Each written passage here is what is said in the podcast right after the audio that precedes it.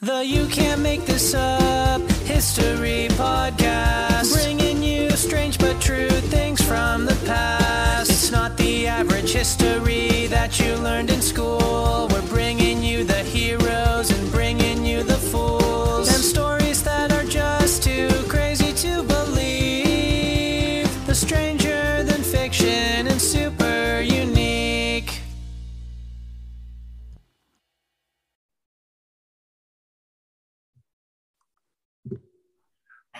Boyd and Beth Morrison, uh, thank you both so much for coming on to the podcast today. Thank you for having us. So great to be here, Kevin. Thanks for having us today. Really excited to talk about our book. Yeah. So, uh, where are you folks joining me from today? I see, I see you're in I- locations. Yes, I am in Seattle. And I'm in Los Angeles. Okay, and you two are siblings, correct? Yes, I'm the older brother. He gets to have that role his whole life, no matter what I do. okay, uh, so you are a uh, brother sister duo who have a book coming out. Uh, you have uh, written a novel uh, called The Lawless Land. Uh, so tell me a little bit about your backgrounds because they seem to work very well together for writing historical fiction. Um, I am a thriller novelist. I have 12 books under my belt up till this point, um, six of them that I co wrote with uh, Clive Cussler in the Oregon Files series. And um, they're all contemporary thrillers. So, The Lawless Land is my first foray into a historical thriller. And when I decided to undertake that, I thought, well, I have the perfect co writer to undertake this with, and that is my sister Beth. Yeah, so I also am a, a writer and have um, a number of books under my belt, but this is my first fiction um, endeavor because I am a medieval art historian. So I've written a number of scholarly books about medieval art history, but really jumped at the opportunity to um, work on a, a fictional work uh, for the first time. So when Boyd asked me to join him as a team in writing something about the Middle Ages, I was all over it. Okay, and so I'll ask you uh, both uh, a, a little something uh, about your careers before your team up. Um, uh, Boyd, uh, you know, how did you end up, uh, you know, writing with Clive Cussler, and did you have to do a lot of scuba diving for that? I am a certified scuba diver before I ever started writing with Clive. Um, I I started my career in engineering. I have a PhD in industrial engineering, which is not the typical path for a thriller novelist. Um, but I I, decided. I to also start- have a degree in engineering that is collecting dust and not being used. So yes. We, well, congratulations. my parents are so proud. um, yeah, it, I think engineering, as as you might agree, is a good starting point for other careers. Mhm. um, I, I uh, so I started writing novels. I wrote six novels, and it was around that time that Clive Cussler was looking for a co-author on the Oregon series, and he called me up out of the blue and asked me if I wanted to start writing them with him, and I said that would be fantastic. And and the reason he found me is because he read a couple of my previous books and and felt uh, I would be a great fit for his style. And and that's not surprising because I grew up reading his books, and so I was my my own writing style was heavily influenced by his. Um, so so yeah, I I I love doing adventurous things. I love writing fun, fast-paced, action-packed stories, and so I just dove right in to to writing those and um, I, I wanted to do have the same kind of experience with a historical thriller the same fast pace and tons of action and exciting characters. And so when i when i thought of doing a historical book it was funny because i was thinking of well i i know world war ii pretty well. And i thought well what else could I do? And and my wife said, Well, you have a built-in co-writer. And I said, Well, who's that? And she said, uh, your sister Beth, who is a world expert on the Middle Ages. And I said, Oh, yeah, that makes sense. And so I called her up and uh, said, What would you think about writing a book with me about um, a medieval thriller? And she luckily said, Yeah, I'm all on board. And it was great because she has edited all of my other books. So she knows my writing style very well. She loves thriller novels. And so it was just a great fit. Now, is she a brutal editor? no, she's she's very uh, she's very kind, um, but she's honest, and that's what I mm-hmm. want is somebody who's going to really tell me something isn't working.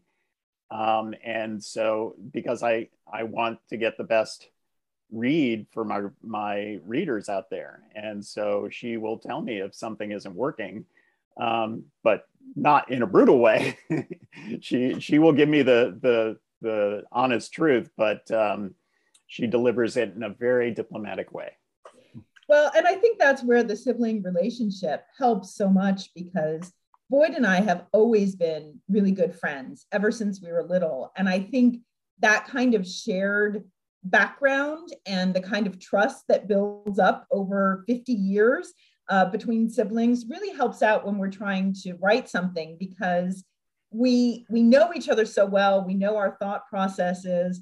And so when you know i say boy this just isn't working or when he says to me beth that's not gonna happen you know we we take each other seriously but we do it in a way that is totally based on on you know mutual respect and and trust and i think that's what makes the writing relationship so great.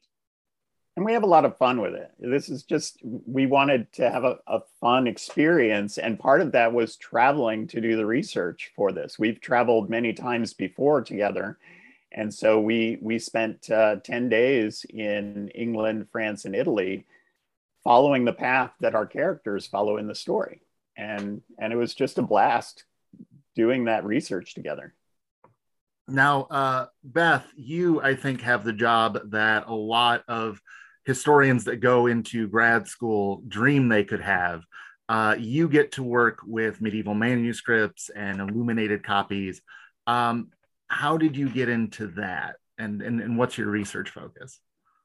So I always tell people, and I firmly believe it, I have the best job in the world.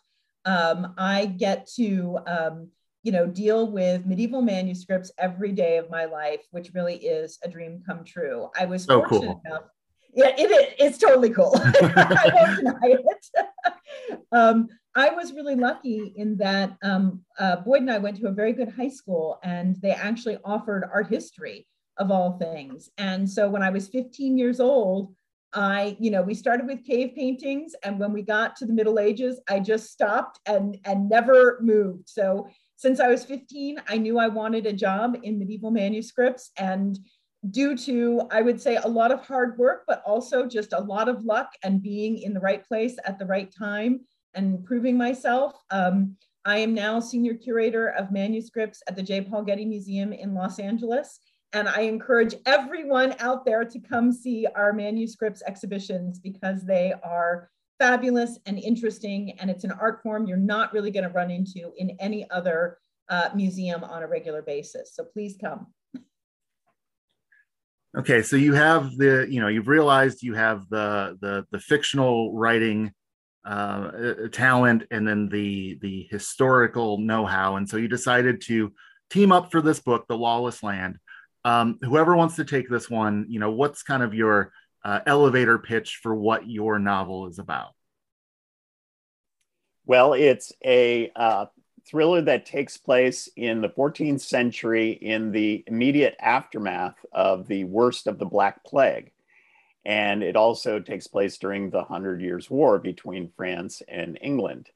And it's about a wandering knight who has been stripped of his property and reputation and he is on a quest to regain it. And during this quest, he comes across a noblewoman who is fleeing her evil fiance. And he uh, comes to her rescue and they set off on a journey together that involves a um, brutal uh, sociopath who's helping this this uh, fiance who's after her, and he is an earl in England, and they have teamed up with a cardinal who has designs on the papacy, and they are all after this couple because they possess an object which could change the balance of power in in the papacy. And so this cardinal thinks that if he gets his hands on it that will make him pope. And so they are all after this priceless object and it's an epic journey across england france and italy to get this object to safety and you won't be surprised that an art object is at the center of the story. that was one of my conditions of writing the novel because I'm currently working actually on an academic book that's a survey of 14th century French manuscript illumination. And that was one of the things that was really helpful about setting the book in 1351 is that we have all kinds of art resources for what people look like, hairstyles, outfits, you know, what architecture looked like and that's really been integrated into the fabric of the novel all the way along, which was sort of one of my main roles, but a delightful role. And I think it's not much of a spoiler to say that a manuscript is at the center of this chase. Yeah, it's super exciting. I never thought when I was um, getting my PhD that that all that kind of information that I studied would come in so handy in terms of fiction. Of course, though, I mean, you can set this in in in such a context that it becomes, you know, really exciting. I mean, you know, we as history people get excited about, you know, 14th century manuscripts regardless, but even the general public can really get excited and intrigued by these things when you put it in a, in a fictional setting. Yeah, I really feel like this is an extension of my work at the Getty because what my job is as an art historian is to share my excitement about medieval manuscripts and why they're so culturally important with audiences. And and this is simply a different way of doing that. And you know if it gets people excited and if they you know they read the book and they're like oh what's what's a kirtle or what is what does she mean when she's talking about a crenellation or embrasure or something? And they go to wikipedia to look it up. And then as you know you get lost in the internet and you keep researching and researching. I really hope that that will be part of the impact of the book. So what was your process for writing this? You already mentioned you did some traveling. You, you know you went to france you went to england. Um, how did you you know divvy up responsibilities um, and you know how did you go about writing this book? Well um, we we plot out the book together. You know luckily with modern technology even though we're in different cities we can communicate by email text phone zoom. And um, so we spend a we talk together almost every day. And we when we're walking our dogs uh, we we do a lot of our plotting together, and um, and also Beth lives in LA, so she gets a lot of traffic time where she has nothing else to do than talk to me. Um, so we plot out the book together, and once we have the scenes set, um, I take a stab at writing a first draft of each scene, and then I send them to her as we're going, and she uh, corrects all of my medieval anachronisms that I don't know because I never would have undertook this kind of novel without mm-hmm. her expertise because if if she, if she doesn't know it which is infrequently she knows who will know it um, and so she she edits the book or edits the scene corrects all or adds the period detail and sends it back to me and then we just keep going like that till the book's done yeah, it really is a, a, a big back and forth process. And like Boyd said, without the advent of cell phones and unlimited minutes, there is no way we could have done this book. So I think it's really ironic that it was really 21st century technology that made possible a book about the 14th century. um, but it really is about the back and forth, and we're always improving things and and you know I find it really fun to talk over plot points with Boyd. And I think in the past, it's it you know in some of his solo novels and whatnot, it's been a, a lonelier process. So I think he enjoys having a sounding board and that kind of back and forth. Absolutely. And I assume you were doing a lot of this during the pandemic, so you you also needed the the benefit of technology too. Yeah, exactly. And and the weird thing is that we started this the, the idea of this book in 2018 and we went to Europe in the beginning of 2019. We actually visited Notre Dame Cathedral which which serves as a setting in the book 2 months before the tragic fire that almost destroyed it. And so we started writing this book long before the current pandemic. And so the fact that our book takes place in a post pandemic world during, during a, a war in Europe is just a weird coincidence. Weird echoes. Yeah. But I think I think it kind of shows how things, even though it's 670 years later, um, our book takes place in 1351. Um, it, it's it's uh, sad that things don't really change that much. Mm-hmm. Yeah, I was thinking a lot about that during the beginning of the pandemic because, you know, we had been writing this novel and, you know, I have done some academic work on the Black Plague. And it was amazing to me in those days in March, especially right when the pandemic started, that it was basically exactly the same as the medieval experience. We were all huddled in our houses. We were, were tracking the the way that the plague was coming closer and closer and closer to our hometowns just like they did in the middle ages and there was still nothing we could do except wait it out. And as you know kevin the word quarantine comes from the medieval idea of 40 days quaranta that which the, the amount of days that ships had to stay at sea before the people could come off. And and what did we all do? We did quaranta. You know that's exactly what we were trying to do. And so that kind of collapsing of the two time periods was really fascinating to me and the fear was real. And of course this pandemic was nothing compared to the black plague and what they went through psychologically. But you think about how much our society has been altered by the events of the past two years. It really helped inform our understanding of what our characters were going through. Yeah it is you know very surreal when because i've read you know a few uh, articles and things on on previous plagues at different points in history and you read some of the primary sources from those periods and the things they're saying you know having lived this myself it just re- oh i get i get it. I get it. Exactly. It really is amazing how you know, and, and, and thank goodness now we can get the vaccines and we do have medical care and advanced hospitals to help save lives.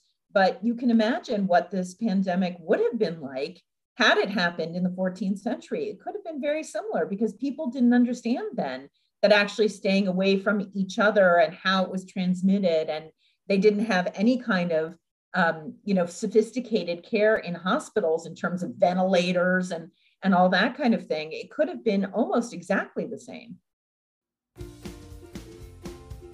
Hey guys, I want to say thank you for being a listener of this podcast. I hope you're enjoying it and that you're learning a lot.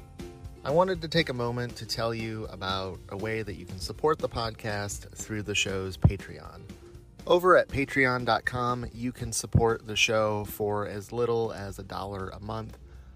You can contribute whatever you feel the show is worth, and supporters get some extra perks such as bonus Q&A episodes with some of my guests, uh, the opportunities to submit listener questions, and then supporters get early access to all episodes uh, about a week before anybody else.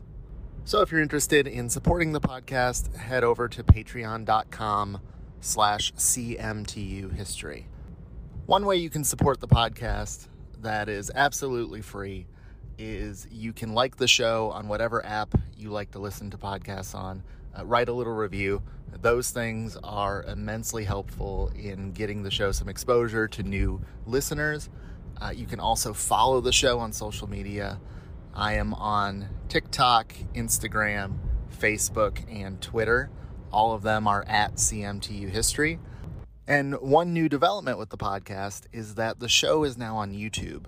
I know that some people like to listen to podcasts on YouTube. Maybe they have it up uh, in the background while they're at work at their desk.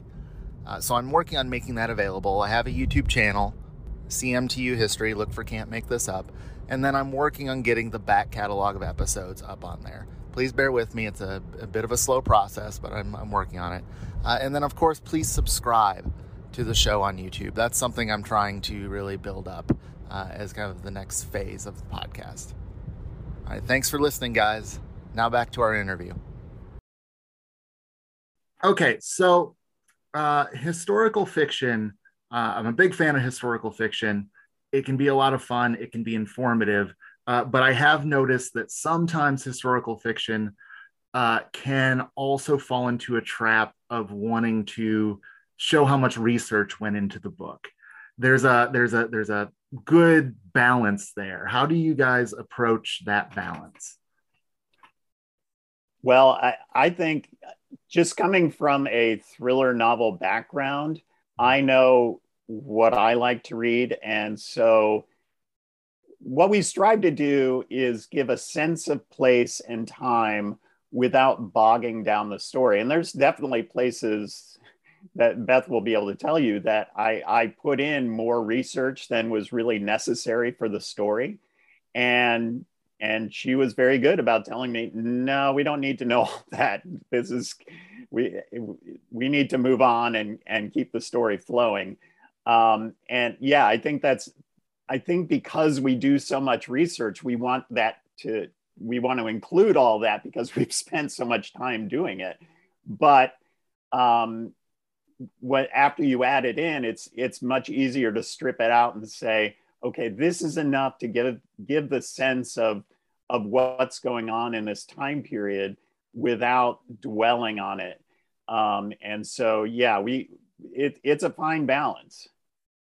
I think a really good example of, of um, one way to handle it is that we had a scene near the beginning of the novel where our characters are going for the feast of the translation of the body of St. Thomas Becket at Canterbury Cathedral. And um, we originally had like two paragraphs about the death of St. Thomas Becket and why they were translating his body and why that was different than his death date and all this kind of thing. And it was exactly as you said, Kevin, like Da, da, da, and it's like and the editor actually was the one. We had a, a fantastic editor. And she said this totally stops the story. You've got to delete it. But we also felt like we had to get the the reader to understand why thomas becket was a big deal and why all these people would be there. Your average so, reader won't know that. Exactly. Have no idea. So boyd and i um, redid the scene i think in a really um, interesting way where we have the two main characters who are both interested in history themselves have a debate about the different primary sources about the death and um, the translation of the body so that it was through dialogue and it actually showed some of their their characters because she wanted to argue one way and he was like well i can't believe a woman is arguing like sort of like get some depth into him figuring out who this other character was and um, I think it I think it ended up working really well, don't you, Boyd? Oh yeah, yeah. I think it, it's much more interesting if they're and, and we get to to have them be uh, clever, have clever dialogue, hopefully, about this this incident, and and because it's such an interesting historical event where there are different different stories about what exactly happened. And so we could easily make that into a, an argument between them about what really happened. Because I think as historians always have differing viewpoints about what exactly um, occurred in a historical event. And so it made it a much more interesting discussion about it rather than just making it an info dump for the reader and I think that a lot of people don't don't really understand where history comes from. They they're used to seeing it in their eighth hmm. grade, you know, history book, but that is from primary sources in the Middle Ages, and they don't always agree. And and as Boyd said, I think it makes people understand, like, oh, when you whenever you have an event nowadays, you have instant social media from 50 different perspectives and people can see very different things but they don't think of that as something that's also true in the past. And so i think it also helps people understand sort of like make a connection with medieval history. And i think the other thing that's interesting about it is for even though this takes place 670 years ago that was a historical event for them because the the murder of Thomas Becket was over a hundred years before they were even born, and so for them, it's it's something that they are looking about, about in the past, like as if we debate things that happened during the Civil War. And it's it's a subtle thing that readers will resonate with with their own experience, and yes, hopefully and, humanize your characters.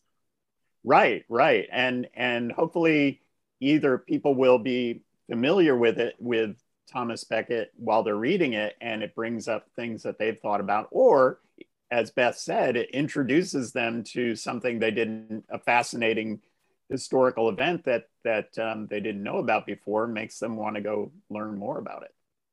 Yeah and as you've mentioned uh, a little bit earlier the, your book can also be seen not just as entertainment uh, for reading but also as an educational tool.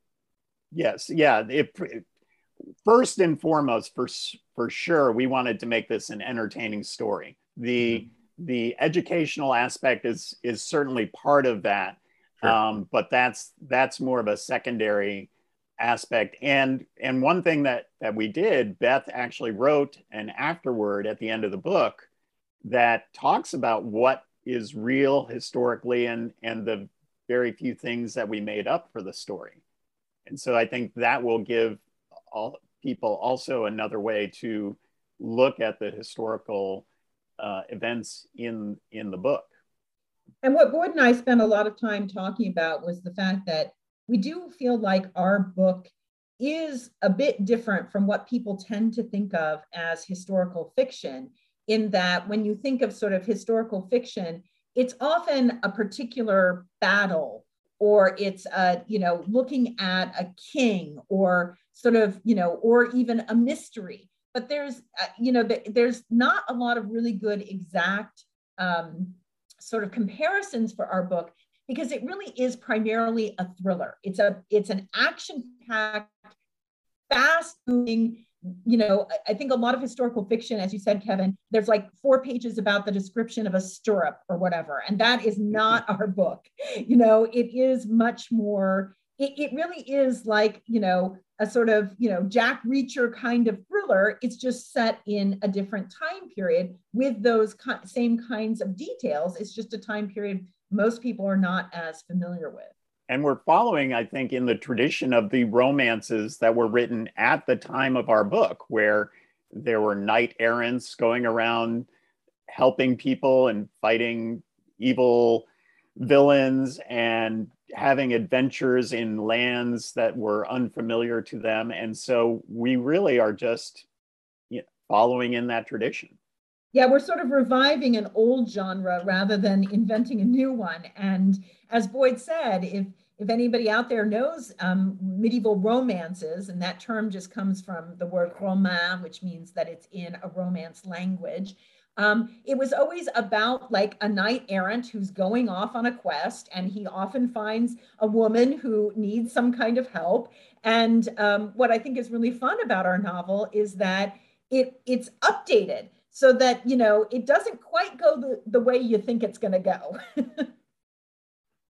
and and really that story is still i mean you've just described star wars it's still yeah. with us yeah exactly it's, it's was a knight he had a sword he was dressed all in white you know he was he was a modern knight just you know based in uh you know a future time period and fighting a, against a, the black knight in his suit of armor and yeah and so is this something that we can expect to uh, see becoming a series?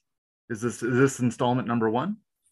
Yeah, we're already working on book two, even as we speak. Um, we would love for the series to take off and to be doing this for a very long time. That's sort of our dream. And I think one of the exciting things about it is even, you know, talking with our publisher, like we've got ideas for books five, six, seven. There's so much, there's so many places that they can go that have fabulous things. And one of the things that Boyd and I really make a point of in in in the lawless land and um, the next in the series is that the one of the reasons that we travel and go to these places is because so many of these places still exist and are super cool.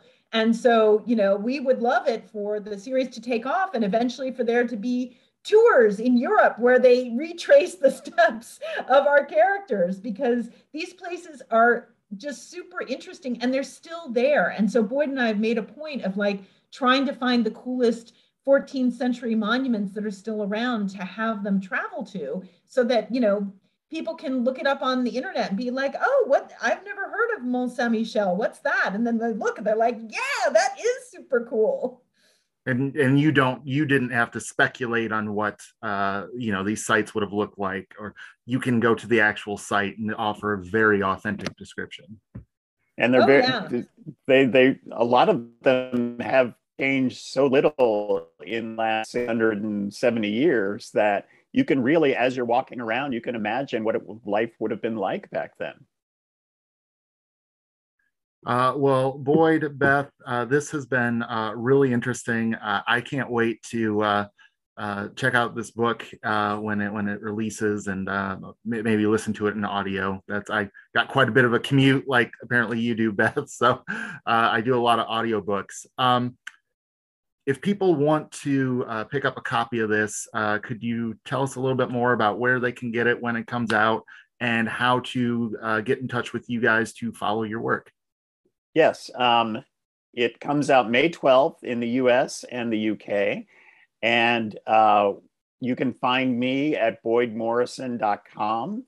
And uh, my, all my social media links are there, and, and uh, links for where you can buy the book are there. And, um, and uh, we're both on social media. Um, uh, I'm either uh, Boyd Morrison on uh, Twitter and Facebook, and Boyd Morrison Writer on Instagram. And Beth?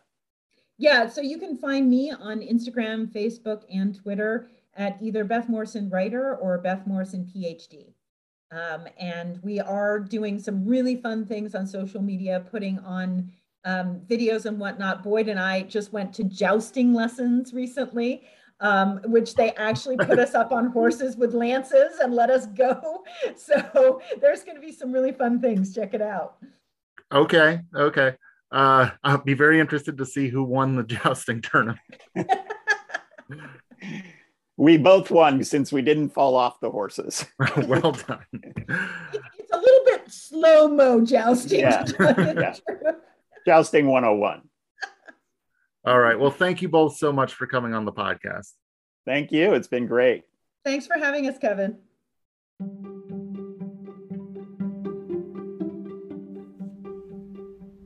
Hey, gang. I hope you enjoyed this conversation I had with Beth and Boyd. If you would like to pick up a copy of The Lawless Land, I have included a link for you down in the description of this episode in your podcast app. And then I hope you will join me again next time, where I will be talking with Paul Craddock about his book Spare Parts on the History of Organ Transplants. Until then, see you next time.